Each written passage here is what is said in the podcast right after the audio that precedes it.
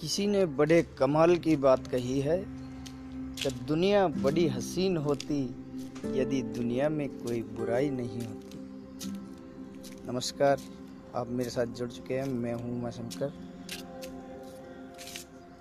आप सभी का मेरे पेज पे बहुत बहुत स्वागत है।